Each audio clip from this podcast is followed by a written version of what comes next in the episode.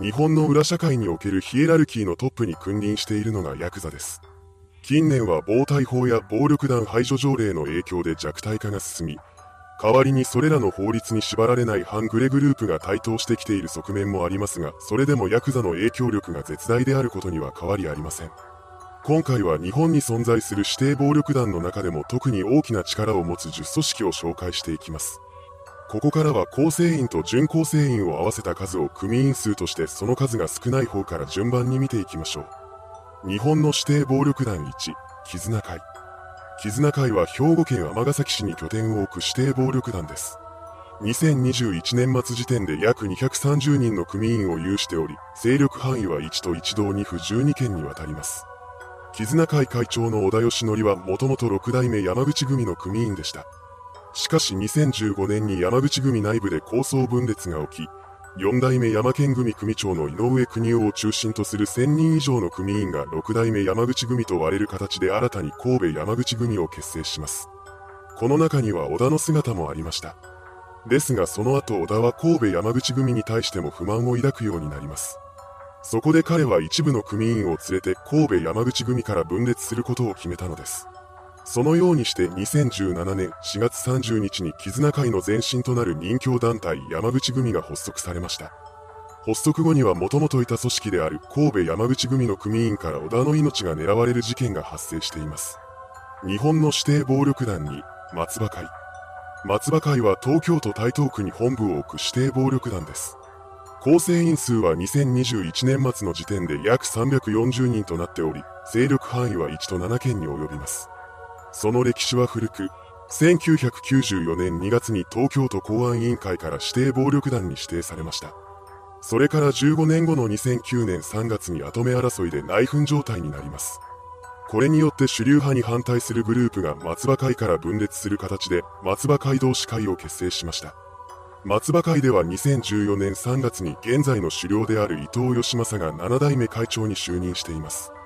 ただしこの決定にも反対するグループがいたようです。彼らは伊藤の会長就任を承認しないと表明して関東関根組を結成しています。日本の指定暴力団3、極東会。極東会は東京都豊島区西池袋に本拠を置く敵屋系指定暴力団です。2021年末時点での構成員数は約390人で、勢力範囲は1と12件となっています。極東会は好戦的な暴力団で過去には数々の抗争事件を起こしてきました。1983年と1998年には日本の暴力団の中でも武闘派集団として知られる住吉会公平一家との間で池袋をめぐる抗争が発生しています。さらに1993年には山口組の下部組織である山県組と争いました。この抗争事件がきっかけで極東会は指定暴力団に指定されています。ですがそれ以降も極東会の勢いが収まることはなく、2001年には松葉会との抗争を繰り広げました。このようにして極東会は熾烈な勢力争いを繰り返しながらも裏社会で生き残り続けているのです。日本の指定暴力団4、工藤会。工藤会は福岡県北九州市に本拠を置く指定暴力団です。2022年末時点での構成員数は約410名で、勢力範囲は3件となっています。工藤会はこれまで多くの凶悪事件を起こしてきました。具体的には暴力団追放運動の関係者宅や一般企業を銃撃したり一般客のいるクラブに手榴弾を投げ込んだりしています。このようにして仇相手に銃器等を使って襲撃する暴力団は得意な例でした。その影響は凄まじく、工藤会が関わる事案の裁判において証言者とされた5名の一般人のうち4名が証言を拒むなどしているのです。これは工藤会からの報復を恐れていたからでした。その後も工藤会の異常性はとどまるところを知りません。なんと、2012年4月9日には北九州市小倉南区の路上で暴力団捜査に携わっていた元警部を銃撃する事件を起こしているのです。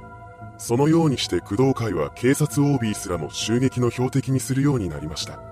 その結果、工藤会は日本で唯一の特定危険指定暴力団に指定されることになります。またアメリカ合衆国の財務省は、世界最大の犯罪組織にあたるヤクザの中でも最も凶暴な団体であると指摘しました。工藤会は反山口組を掲げる組織としても知られており、九州地方の独立組織である同人会、大衆会、熊本会とともに4社会という親睦団体を結成しています。こうした影響もあって山口組は日本最大の暴力団でありながら北九州ではまるで力が及ばない状況にあるようです。一方の工藤会は4社会の他に東京最大の指定暴力団である住吉会とも友好関係を築いています。なお、現在の総裁である野村悟は4件の市民襲撃事件の首謀者として殺人などの罪に問われることになりました。そして2021年8月24日に福岡地裁から死刑判決を言い渡されています。指定暴力団の最高幹部に死刑判決が下されたのは刑事裁判史上初めてのことでした。死刑判決を受けた野村は裁判長に対して、あんた生涯公開するよと発言しています。日本の指定暴力団後、極流会。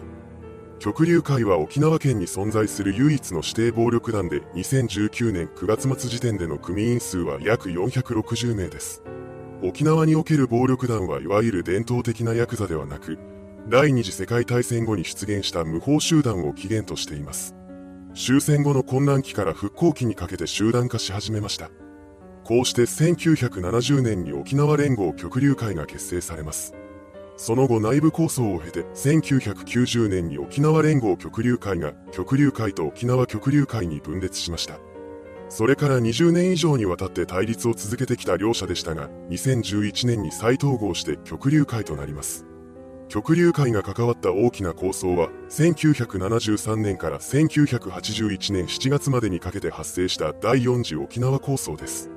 これは極流会と三代目山口組との間で勃発した構想事件で、多くの犠牲者を出しています。沖縄県の地理的な影響から近年は中華統一促進党や台湾の暴力団である筑連法との関係が取り沙汰されているようです。日本の指定暴力団6、同人会。同人会は福岡県久留米市に本拠を置く特定抗争指定暴力団です。2021年末時点の勢力は約700名で活動範囲は4県に及びます。同人会は工藤会と同様に暴力性の強い組織として知られ、過去にはあまたの抗争事件を起こしてきました。中でもその名を知らしめるきっかけとなったのが、10倍近い勢力を有する山口組を相手に全面戦争を仕掛けたという事実です。この構想では山口組を相手に一歩も引かない姿勢を見せました。さらに1983年には東京最大の暴力団である住吉連合会に対しても総力戦を行うなど長期を逸した戦闘狂ぶりを発揮しています。2000年代中盤頃からは九州聖堂会を相手に暴力団史上類を見ないほど過激な抗争事件を何度も起こしました。その被害は凄まじく、構想終結宣言に至る2013年までの間に14名の死者が出ているのです。日本の指定暴力団7、神戸山口組。神戸山口組は兵庫県淡路市に本拠を置く特定構想指定暴力団です。組員数は2022年3月末時点で約1000人、勢力範囲は1と1道2府32件となっています。神戸山口組の組員はもともと5代目山口組に属していました。そんな中、山口組の6代目組長に就任した司忍が5代目までに主流派だった山県組を抑える形で自身の組織である行動会出身者を取り立てるようになります。この状況に嫌気がさした4代目山県組組長の井上邦夫が2015年8月に12名の直系組長を引き連れて6代目山口組から離脱しました。そうして井上を組長とする神戸山口組が新たに結成されたのです。結成後は神戸山口組と6代目山口組との間で抗争状態が続いています。その結果、発砲などの抗争事件が2021年末までに135件も発生することになりました。日本の指定暴力団8、稲川会。稲川会は東京都港区六本木に拠点を構えるバクト系指定暴力団です。2021年末時点での組員数は約3100人、勢力範囲は1と1道16件となっています。稲川会は初代会長である稲川清丈が一代で築き上げた巨大組織です。しかし2011年3月に内紛が発生し、主流派に反対する直系組長らが山梨共有会を結成しました。その後約5年の構想を経て2016年2月に山梨共有会が稲川会に復帰します。この構想期間である2013年1月23日にアメリカ合衆国財務省が稲川会そのものと会長の清田次郎及び理事長の内堀和也を金融制裁の対象に指定しました。稲川会は日本国内の裏社会において山口組や住吉会、松葉会などとの友好関係を築いています。中でも山口組との関わりは昭和期から現在に至るまで長きにわたって続いてきました。2015年8月に結成された神戸山口組を認めておらず、六代目山口組との関係を重視する方針をとっています。日本の指定暴力団級、住吉会。住吉会は東京都港区赤坂に総本部を構える主要暴力団です。2021年末時点での組員数は約4000人で勢力範囲は1と1道1府15県に及びます。住吉会は稲川会とは違い、山口組とは組織ぐるみの縁を持たない本州における唯一の団体として知られていました。実際、2003年には5代目山口組行動会との間で北関東構想と呼ばれる構想事件を起こしています。これ以外にも住吉会と山口組は数々の抗争事件を起こしてきました。そのようにして反目し合っていた両者でしたが、2011年に6代目山口組組長の司忍が刑務所から出所したのを機に和解して組織ぐるみの関係が結ばれるようになります。日本の指定暴力団10、6代目山口組。6代目山口組は兵庫県神戸市に拠点を置く日本最大規模の指定暴力団です。2020年末時点での組員数は約8500人で、勢力範囲は1と1道2府40件となっています。山口組がここまでの巨大組織に成長することができたのは3代目組長である田岡和夫の力量によるものです。田岡が3代目組長に就任した時点で山口組の構成員数はわずか33人に過ぎませんでした。それが1965年までに参加424団体、総勢9450名を誇る巨大組織に発展したのです。そのようにして日本最大の暴力団にまで成長した山口組でしたが、2015年8月に分裂騒動が起こります。こうして6代目山口組から割れた神戸山口組との間で対立構想状態となりました。また、2017年5月に神戸山口組からさらに分裂してできた絆会のことも敵視する姿勢をとっています。そのような中で構想が相次いだ結果、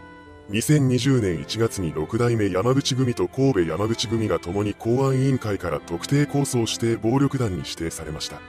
アメリカの経済誌フォーチュンが2014年に発表した統計によると山口組の犯罪収益は年間7150億円に及ぶとされています。これはロシアンマフィアに次いでイタリアマフィアの最大組織であるカモッラの収益をしのぐ規模に当たるそうです。いかがでしたでしょうか？日本の主要な指定暴力団である10組織とその勢力。表面的には暴力団の力が弱まっているものの水面下では現在でも活発な動きがあるようです。マフィア化が進むことによって今後はさらにその動向が分かりにくくなっていくことでしょう。それではご視聴ありがとうございました。